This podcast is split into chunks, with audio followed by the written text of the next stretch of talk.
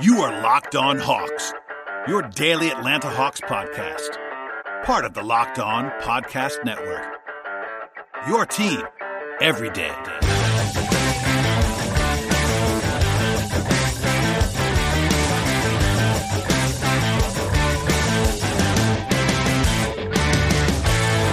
Hello, friends. Welcome to episode 809 of the Locked On Hawks podcast. I am your host, Brad Rowland, coming to you on a Monday evening into Tuesday morning. Another fun show for you today. Uh, as you probably saw in the description, we have Tyler Jones back for the first of two parts. Tyler's always fun to talk to talk to. We always have fun conversations, and you have something coming to you momentarily with Tyler. I do want to plug real quickly a two part episode that I did with Jackson Frank, the first of which posted on Friday, and then the second part on Monday with regard to the NBA draft. First with some Hawks options at number six overall, and then Monday's podcast talking about the top five, how that might unfold, what we would do, et cetera, et cetera, to set the stage for Atlanta's own picks. If you missed any of that, Jackson's very smart about the NBA draft. Go back and check that all out, and uh, please subscribe to the show. There is one piece of semi news that I wanted to pass along to you that dropped on Monday via Shams Charania of The Athletic, and he reported in his uh, inside pass column that the Hawks and Vince Carter, quote, have had preliminary discussions on a role for him with the team, end quote.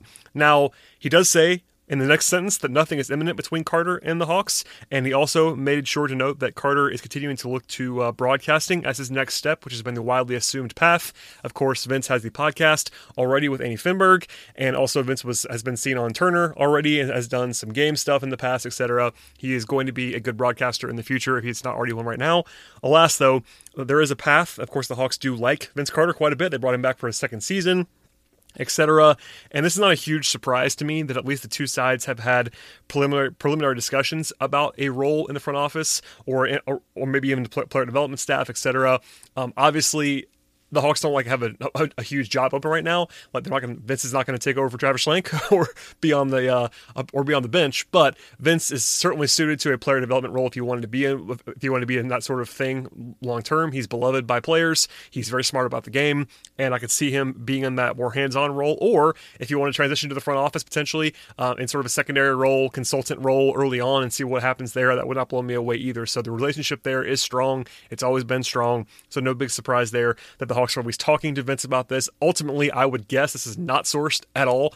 I would guess that he's still a broadcaster, primarily in the near future. But crazier things have happened, and the Hawks have uh, a pretty interesting franchise to be trying to work with right now. And obviously, he's been around, and he's already invested in some of the young guys, having worked with them the last two years, and uh, him and Lloyd Pierce get along famously as well. So there you go on that. Vince could be around. I know he's beloved uh, with Hawks fans, etc., and he should be as a future Hall of Famer that he is.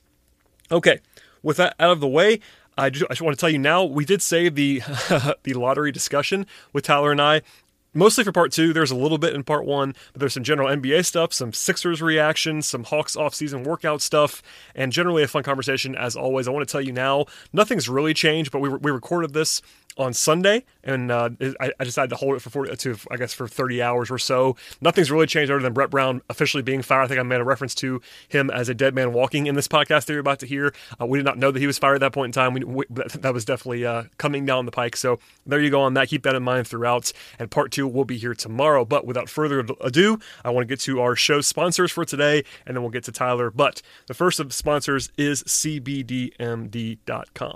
It doesn't matter if you're a professional athlete, a stay at home parent, or if you spend eight hours a day in an uncomfortable office chair, everyone needs support to make it through the day. And luckily, our friends at CBDMD have an amazing duo that can help you relax, regroup, and recharge when life gets chaotic. First, CBD Freeze with Menthol is an award winning product that offers instant cooling relief for muscles and joints in a convenient and easy to use roller or a shareable squeeze tube. From there, CBD Recover combines CBD with inflammation fighting compounds like vitamin B6 to give you the support that you need where it matters most and to make it even easier to try this amazing duo of topicals and everything else that CBD MD has to offer. They are offering all of our listeners 25% off the next order if you use the promo code MBA at checkout. Once again, that is CBDMD.com, promo code MBA for 25% off your purchase of superior CBD oil products from CBDMD.com. Today's podcast is also sponsored by the good folks at rockauto.com. And one reason to repair and maintain your cars is to save money that you can use for other important things like paying the mortgage or putting food on the table. And with that said, why would you choose to spend 30%, 50% or even 100% more for the exact same parts at a chain store or a new car dealership. Instead, you have access to rockauto.com at home or in your pocket. It's a much better option. Whether it's for your daily commuting car or a joyride on the weekends, rockauto.com has everything you need in just a few easy clicks delivered directly to your door. Chain stores sometimes have different prices for pro mechanics and do-it-yourselfers. But at RockAuto.com, prices are the same for everybody, and they're always the lowest prices possible. The RockAuto.com catalog is also very easy to navigate. You can quickly see all the parts available for your car and choose the brands, the specs, and the prices that you prefer. RockAuto.com is for everybody and does not require membership or an account login of any kind. And best of all, prices at rockauto.com are always low and always the same for pros and do it yourselfers. So why spend up to twice as much for these same exact auto parts? Go to rockauto.com right now and see all the parts available for your car or your truck. From there, you want to write locked on in there. How did you hear about us box so they know that we sent you to them? Amazing selection, reliable low prices, all the parts your car will ever need. Rockauto.com. And now, a conversation with the great Tyler Jones. Tyler, welcome back to the podcast. It's not been so long this time around, but I'm calling you back into service and I appreciate you coming on. Thanks for having me. Yeah, I mean, you told me I was going to be back on once the lottery, you know. Here we are. Once their place in the lottery got found out, and so here we are. Uh, it's good to be back. Um, sucks to be a Sixers fan at the moment. I would imagine because they just got swept out of the playoffs, uh, and they got problems. So, like. I don't know. As somebody like so here's the thing, like I I enjoyed the Sixers process. It's unfortunate that everybody and their mother's gonna say the process failed and all that jazz when it was working fine when they had the original GM and then he got fired. But like the Sixers are why ownership is so important that ownership stay on the path. Um, you know, if you want to tie it back to the Hawks, you know, Ressler, you know, Ressler's got to stick with Schlenk's plan because you know, for better for worse, uh, Schlenk's is, Schlenk is his top head guy, and he's got to let him do what he wants to do in order to build the best team possible. Because like what, what you're seeing with the Sixers now is what happens when when you let outside pressures get in the way of you know proper team building. Yeah, I mean it's interesting. Obviously, Philly's a pretty big story at the moment. Like Brett Brown looks to be, uh, as we're recording this, looks to be dead man walking. We're all assuming that's going to be the case.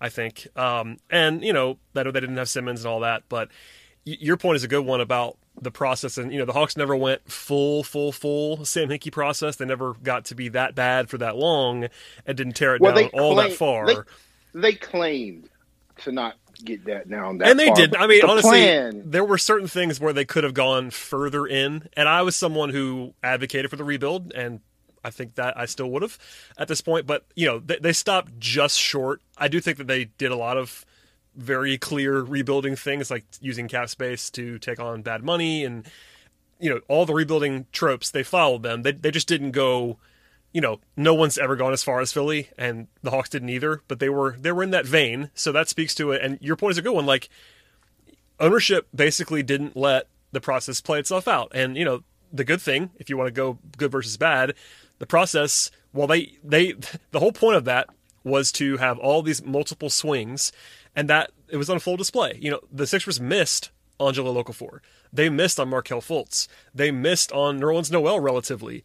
And yet they still, because they had so many bites of the apple, they still have two stars in Ben Simmons and Joel Embiid.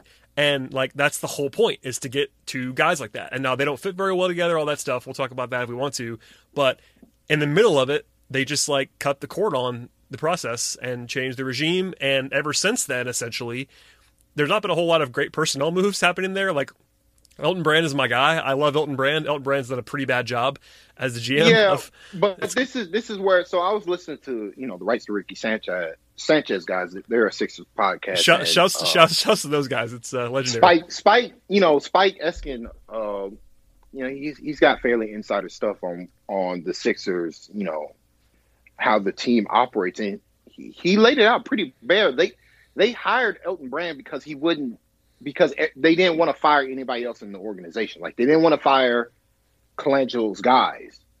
So they basically hired Elton Brand to be a figurehead for for that organization like it, where ultimately nobody knows who has final, you know, final say on what should or should not be done in, it's like they're a team ran by committee. Uh, and like you saw how that worked with that with the Hawks, where they claimed to be a committee, but ultimately all the decision making process went with Mike Budenholzer.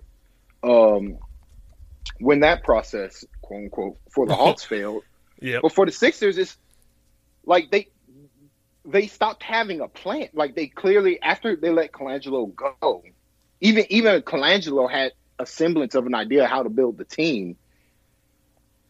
But then they let him go and they didn't they hired just somebody to really be over everybody else Colangelo's guys and like that that process didn't work. Like they I mean there's so many moves they made that I mean it's tough. It's tough to look at a team that once had Dario Saric, Robert Covington, you know, on it. And, you know, now it's they they basically traded those guys for Tobias Harris and Al Horford and like know, Al Horford's in his mid thirties now. And Tobias Harris is a power forward, plays but plays same position as Ben Simmons. We we've talked about we have Sixers lack of fit before, but like the roster just doesn't make sense. They have no they have no real shooting around No, either Ben I mean, Simmons they- or Joel Embiid.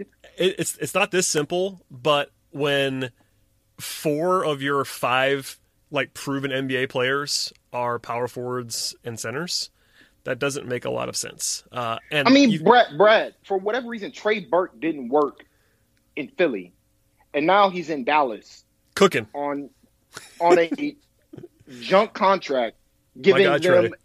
all the shot making they can have and more that Yeah. the Sixers desperately need from the point guard position. They have no guy. They have nobody who does what Trey Burke does, and they let him go.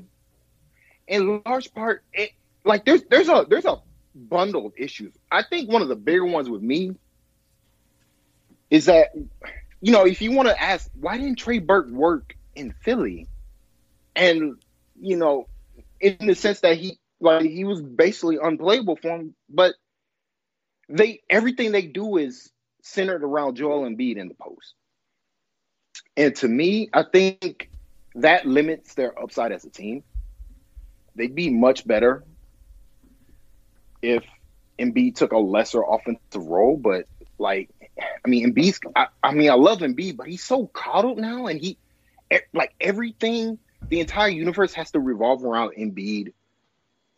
And it's like I- just don't know if the periphery talent can really develop how they need it to develop in order to be a championship caliber team. I, I don't know. I don't know. It's Philly's got a lot of questions. Um, they they're gonna they they might fire everybody and put a for sale sign. who, who knows? Like I mean, this is not obviously not this is not lo- lo- locked on Sixers, but it's really interesting and like it's one of the bigger stories in the league. And honestly, this is a small part about why why we want to talk about this a little bit at the beginning. Um, you know, I mentioned this. I think it was last week or maybe two weeks ago that Ben Simmons has been a popular mocked trade target to the Hawks.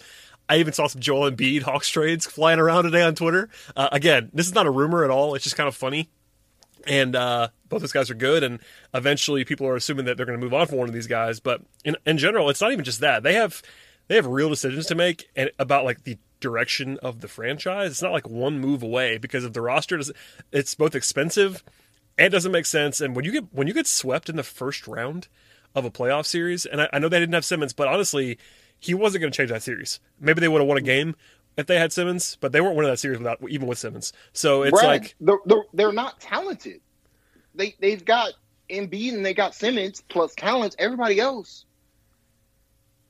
Yeah, I mean, obviously, just the, guy. the- Like, there's, there's lots of Tobias original Harris sins. is- Tobias Right. Harris is fine, but he's No, not I mean- somebody you should be paying. Like they're they're paying him max money.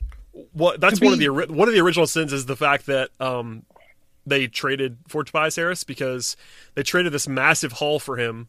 They overpaid in the trade, not like comically, but it was a, it was a, certainly a, a sort of an all in trade for Tobias Harris. And once they did that, they just announced basically to the entire world that we're going to resign Tobias Harris, and their and his agent knew it. and they had no leverage. They they couldn't let him go because they had just given up two first rounders and Landry Shamet to get Tobias Harris. And Harris's agent played it correctly to his credit and was just, was just like, nah, man, give me all the money because they couldn't lose him. And once that happens, Now you're stuck with Tobias Harris, who's like pretty good. Tobias Harris is a pretty good player, but he's not five five years, 180 million dollars worth of player. And then Al Horford too. Like Al Horford, I think is still pretty good, but if Al Horford's trying to try to play power forward for you at, in his mid 30s, that's not gonna work. It's just like Al Horford's been a center for a decade. He's he's even more of a center now than he used to be. Like that's not something I'm, they, they they just overreacted to the one series with with Embiid last year and how bad they were with, with him off the court, and I get it. But the solution to that was not to give Al, you know, a four year deal at huge money to be like, yeah, suddenly you have an awesome backup center in those 10 minutes that Joel Embiid's not playing, but everything else, what are we doing here? So again, it's not like a one move away. If I was them, I probably wouldn't trade one of the big two guys. Me, either. But- me either. I think that it's too early. It's too early for that, and but they they're going to have to find a way to clear cap space, and they they have to find a way to retool this roster in order to fit better. They need more shooting, and I mean they they need more talent around the periphery. Like like bottom line to me, I'm like. He's got like Shake Milton. I know that's your boy, but Shake Milton's not a starting No. caliber point guard. Right. No, but I- I'm, but I'm I saying like Shake I'm- for a Yeah. championship caliber team, No, he need better. even the even as like one of the founding members of the Shake Milton Hive, I love Shake Milton. Shake Milton is not supposed to be your starting point guard. That's not that's not what he is. Shake Milton is like a guy I've always liked as as a value piece that like fills in the gaps and is like playing a really small role.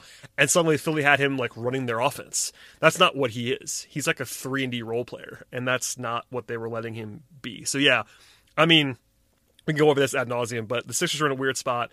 I know Hawks fans are excited to do fake trades about Embiid and Simmons. I, I don't blame them at all, but uh, I doubt it. I doubt it's going to happen.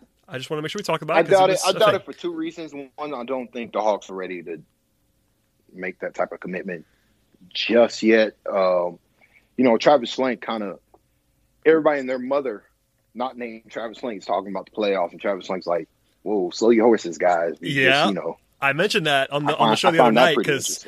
I, I, yeah, I mentioned that in the show. Oh, that's a good transition point back back into the Hawks. Uh, yeah, I mean Lloyd famously during last season started mentioning the playoffs and sort of just like kind of announced it in the middle of a practice one day. It was kind of interesting. And then the players, you know, players always want to make the playoffs, so that's not a big surprise that players Well, would I mean, all they- in on that. Players but- want to make playoffs this season, Of course, and that's not. I mean, and by the way, coaches and players always want to win. This is one of the founding things that I've been talking about forever on this podcast.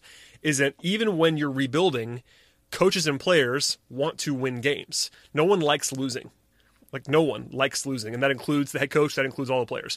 So, but to your point about Travis, yeah, I mean, he got asked in I would say three or four different ways in that post lottery availability about like you know how does this change like with with the, with the goal of the playoffs et cetera et cetera. And he, and he always kind of batted that around and was like nah I'm, I'm not doing that. I mean he didn't say that that explicitly but it, it was very noticeable to everyone on that call.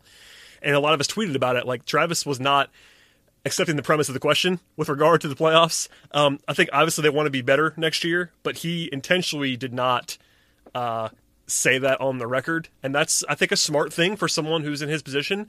Uh, setting expectations that firmly, if you're Travis Schlenk, is a way to get yourself in trouble as well. Because if you don't meet them, that comes back on you. Especially after this year, where everyone kind of agrees that he didn't really give them a roster that was winnable this season, and uh, that wasn't the goal necessarily either. They knew what they had, at least in theory, and they were more modest. well, they their- didn't. They They again, you know, they they didn't know that Trae Young was this good. Well, that's what I mean. Like they they, they Yeah. they they knew that they were not trying to make the playoffs last year. That that's kind of where I where I was going. Is that yeah, you're right. If they maybe if they had known that Trae was going to make that leap and that John would be better, et cetera, et cetera, they would have pushed harder. But before last season started, Travis was not going out and saying this is a playoff team. They, their projections did not indicate that, and they kind of knew what they were supposed to be entering last season. Um, but again, one of the reasons, one of the things that you that you do not want to do as a GM who is in charge of a roster is to come out before the draft and before free agency when there's so much uncertainty and say playoffs are bust. He's not going to say that. Yeah, I mean, it just, it, you know, it was just, it, it was interesting language co- coming from Travis Schlenk, a guy who doesn't actually do much real politicking in No. terms of his press conference. He tends to tell it straight. And at so least at least straighter than a normal than a normal GM. I mean, every GM has to play. There are some spots where not even the most candid GMs will tell you things into a microphone that they probably mean. But on the scale of GMs, I would say to this point, Travis is definitely more candid than an average GM. Yeah, but you know, he he kind of just was like, no, I mean, we plan to get better, and that's basically it. Now, internally, they're trying to make the playoff because the East is pretty bad, and Trae Young is going to shoot somebody Well, if they're yeah, not winning games next year. it's that com- that he might combination. mur- he might murder somebody. There's that He might combination. commit a murder. You have a you have a star who is very competitive and that's a good thing that Trae is competitive and he wants to win and you also like you mentioned have a pretty low bar to clear in the East. I know like Brooklyn obviously is going to get KD and Kyrie and that that would be good but then you still have that Listen, that'll- I can't. I, I don't even want to purview the other teams in the Eastern Conference. The Hawks can No. only worry about themselves. And- agreed. I'm just saying the bar is not super high Yeah, in agreed. theory to clear to make the playoffs next year. It's it's more like if you go out and build a 500 team that probably makes the playoffs. I, I guess the tough the tough team the tough thing, and I think we talked about this before, but the tough thing with this team is that while Trae Young and John Collins, and I said this Trae Young's rookie year that you know those two were ready to win now, but the rest of the roster, like Kevin Huerter, DeAndre Hunter, and Cam Reddish, like those three guys aren't yet, right? You know they haven't had Cam Reddish is, is the closest one who's had plus plus level of sustained play over a period of what 15 games where he was really really good and maybe less than 15 games and like Huerter has been kind of up and down but more or less around the same and DeAndre Hunter you know he, he DeAndre Hunter is an interesting player like I go I, I don't know what to make of him in large part because he should be a lot better defensively than what he was last year. And so hopefully, you know, you're being you're like you're banking on an improvement from those three guys because those three guys improve. This is a playoff team, no question.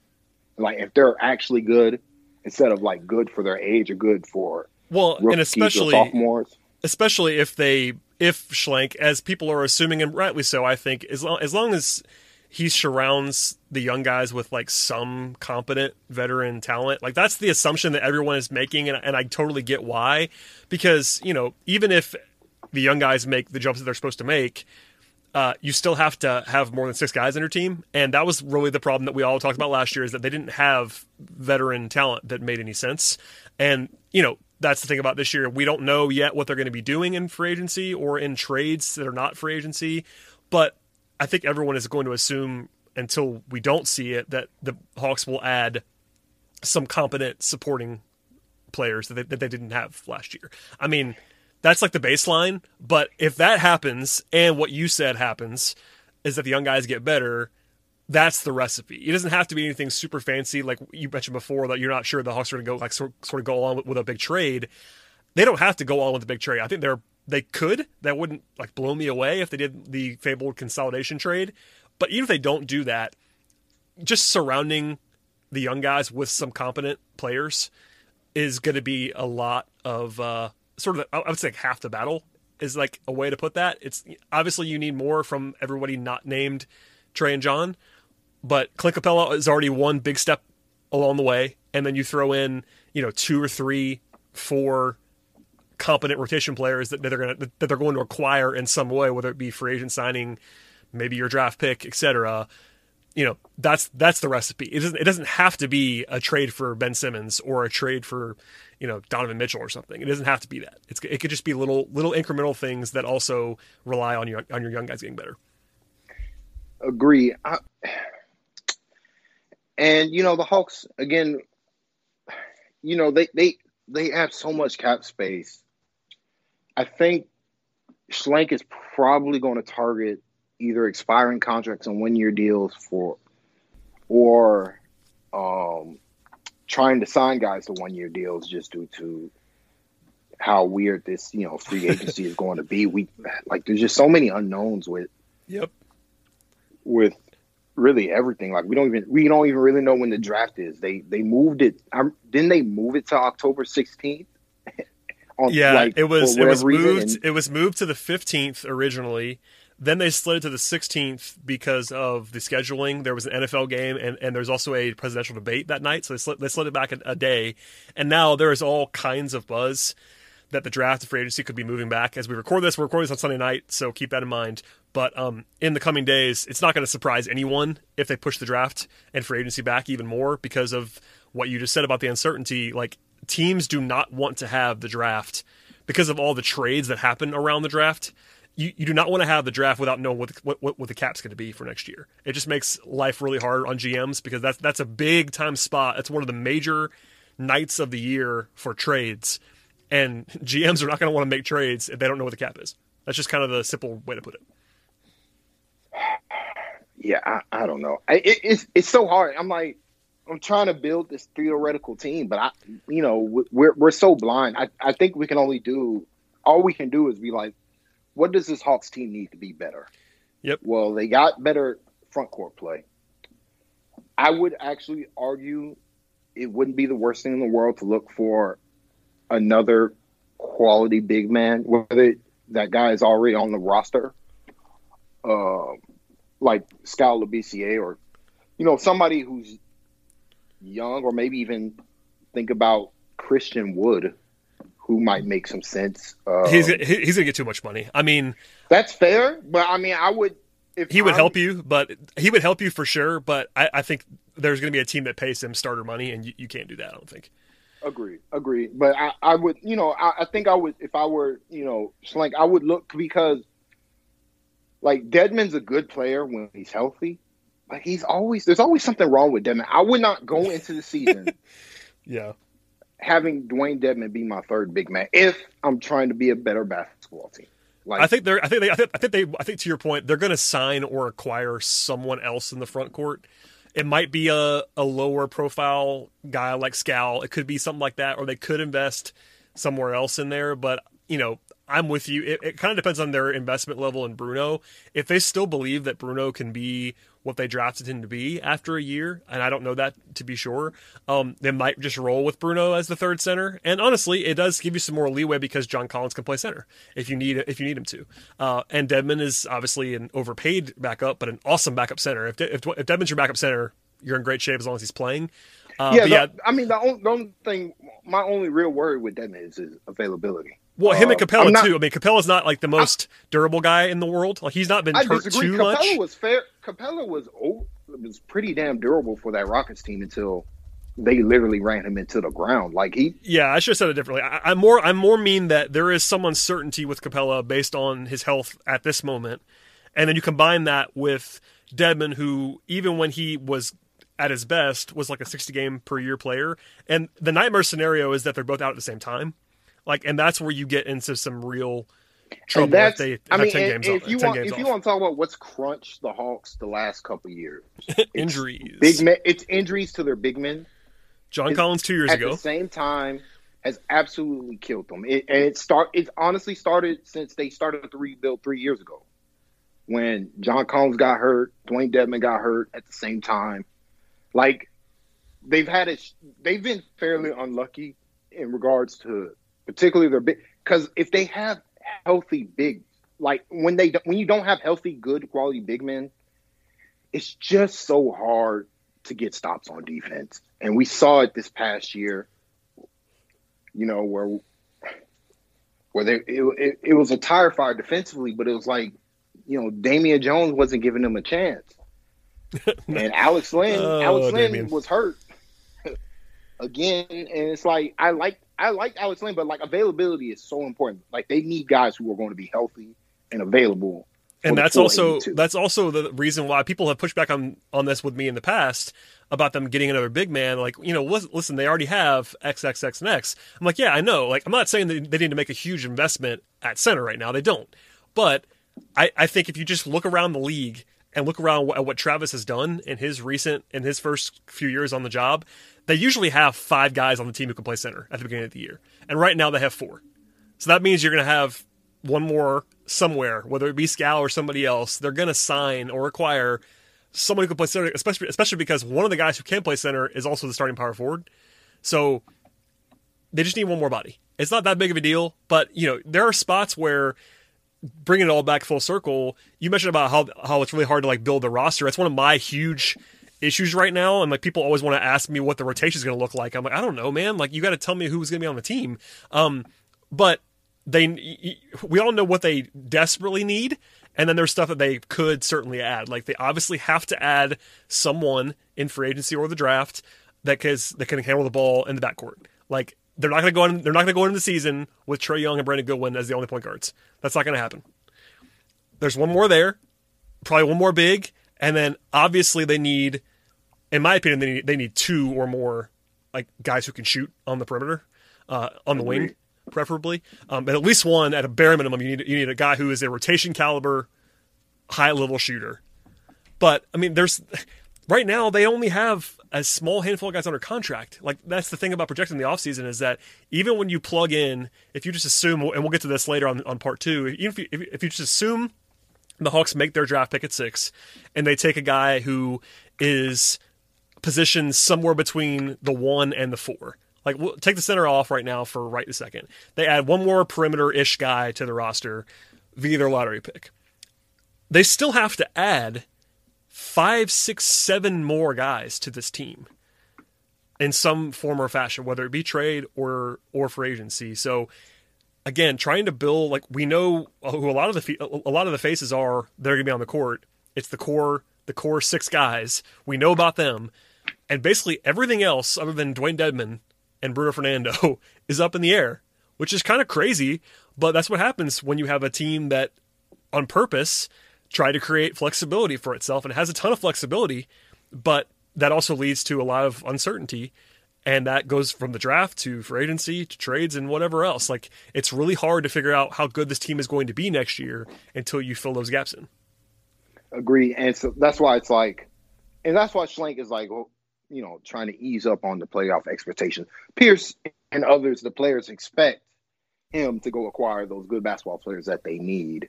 Yep. But you know, until he does that, he's not going to put he's not going to put his you know his stamp, his seal on it or whatever.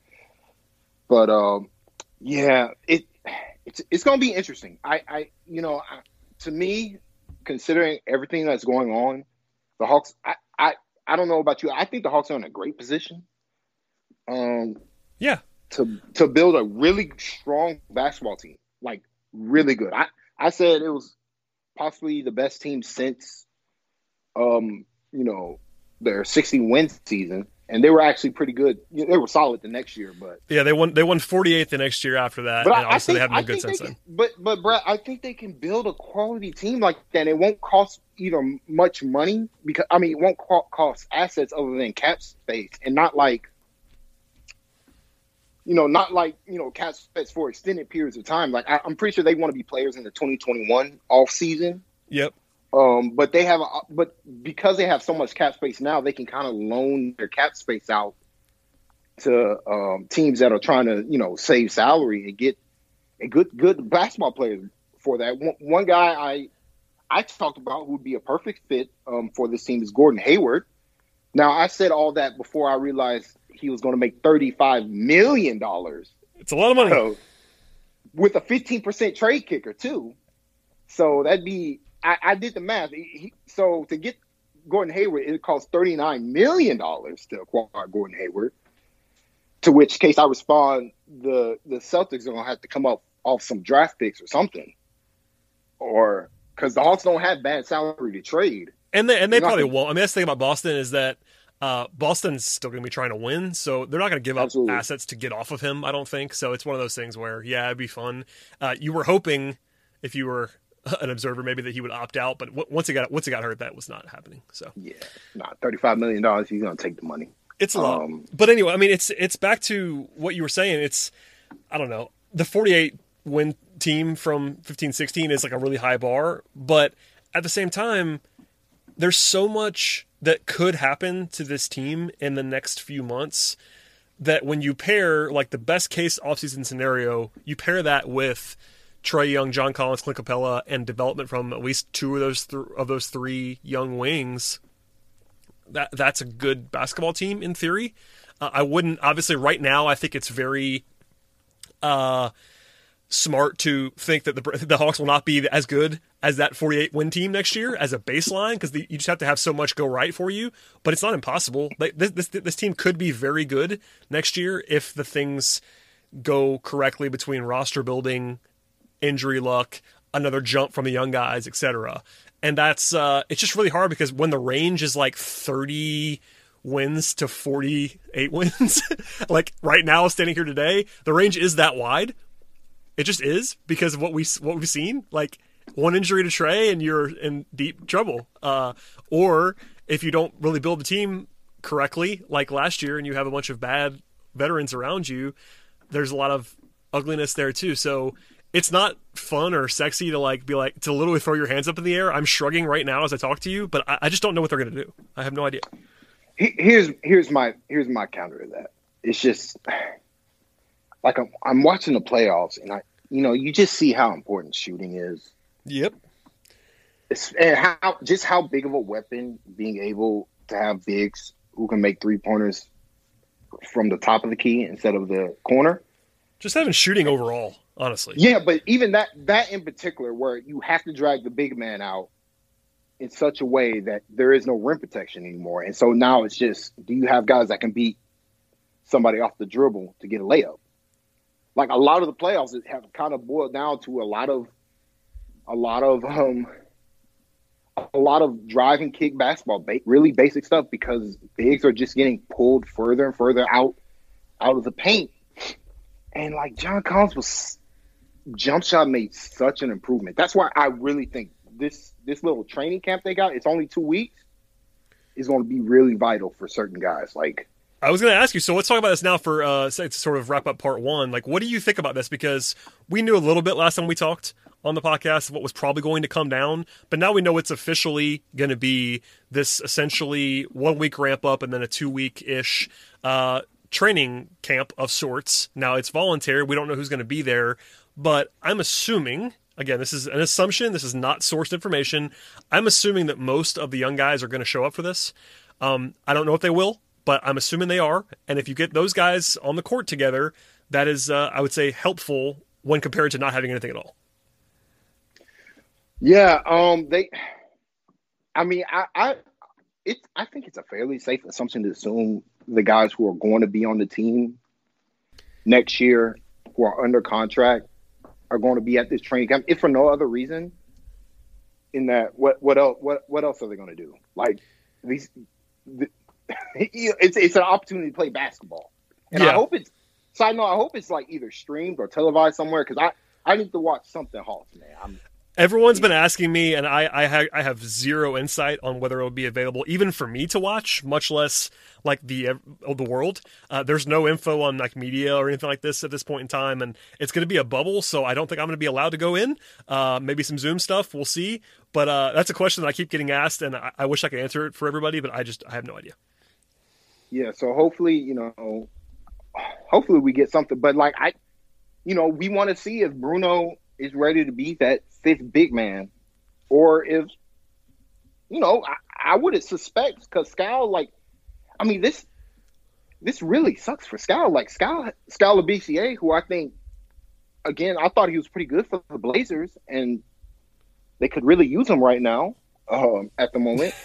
um, so thanks thanks for trading him for nothing, but but like Skal can't really he's had no opportunity to really up his you know his market free agent market. So I would assume he's there, and if he shows out and plays well, you know, during his training camp, maybe the Hawks sign him to a fairly cheap contract, right? You know, or you know, they see real improvement from um you know, DeAndre Hunter, Cam Reddish, and Kevin Huerter, maybe that changes what they do in the draft or free agency. Like it's it's a lot like they, they want to see these guys if they've made real development. And it's also a good opportunity to see them play real five on five basketball against real NBA players. And like there's not gonna be stakes, but these guys like playing basketball. Like that's that's the thing. They're at the age like they're not we're not the Warriors. Like there's nobody nobody in their thirties who's really just trying to get ramped up for whenever the regular season starts. Like this is a this is a young team that wants to play, that want to show how how much better they did to the organization, to the team. They have two Um, vet. I mean, they, they they they quite literally have two veterans under contract right now. and they got us. They got and like to me, Brad. This this training camp like gives them an opportunity to really experiment with stuff. Like experiment with Trae Young off the ball. Experiment with John Collins bring the ball up the floor. Like I think there's there's some stuff they can do um, that they that they can try during this time frame. And while it's not a real game setting, like you know, you you can you can measure the skill development and see, okay, this might work, this might not work, and you know, ba- make some decisions in free agency and the draft off of that. So I think, I think it's you know, this is going to be pretty invaluable, if for no other reason, just to you know get get these guys playing in a relatively safe environment instead of what they're doing now, which is you know just playing at you know random events that go up on YouTube every once in a while. Yeah, I mean, get, just having them play is a big thing. We've all, we, we've all talked about it, but I, I, it is going to be interesting. I think the Hawks benefit uh, more than maybe any other Delete Eight team about how what's going to happen there. So uh, we'll see. I will obviously update people as we know who's going to come and what it's going to look like. But uh, I tend to agree that my assumption is the young guys will be there. Um, they enjoy playing basketball, and uh, that's a good place to play basketball. I know it's like they have to go to a bubble, so it's not like the most convenient thing in the world.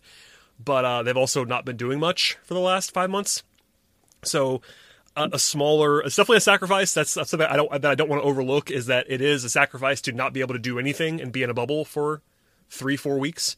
That's a long time, even if it doesn't seem like it. But uh, I'm assuming they're going to be there too. So we will obviously talk more about that as it comes. And I might I might make you the bubble correspondent. So if we get if we get access, I'll probably I'll try to hook you up and give you some live thoughts on, Yeah, on yeah, stuff. I'd I'd be down for it. Uh, you know, as long as it's not during work hours. But uh, Uh, yeah, I know. We'll, we're all we're all fighting the good fight on uh, on day job stuff. Okay, Tyler, we're to, we're to go to part two. Uh, we will have plenty of draft talk coming in part two, but uh, please subscribe to this podcast. Follow Tyler, follow me, and we'll see you uh, tomorrow with more takes.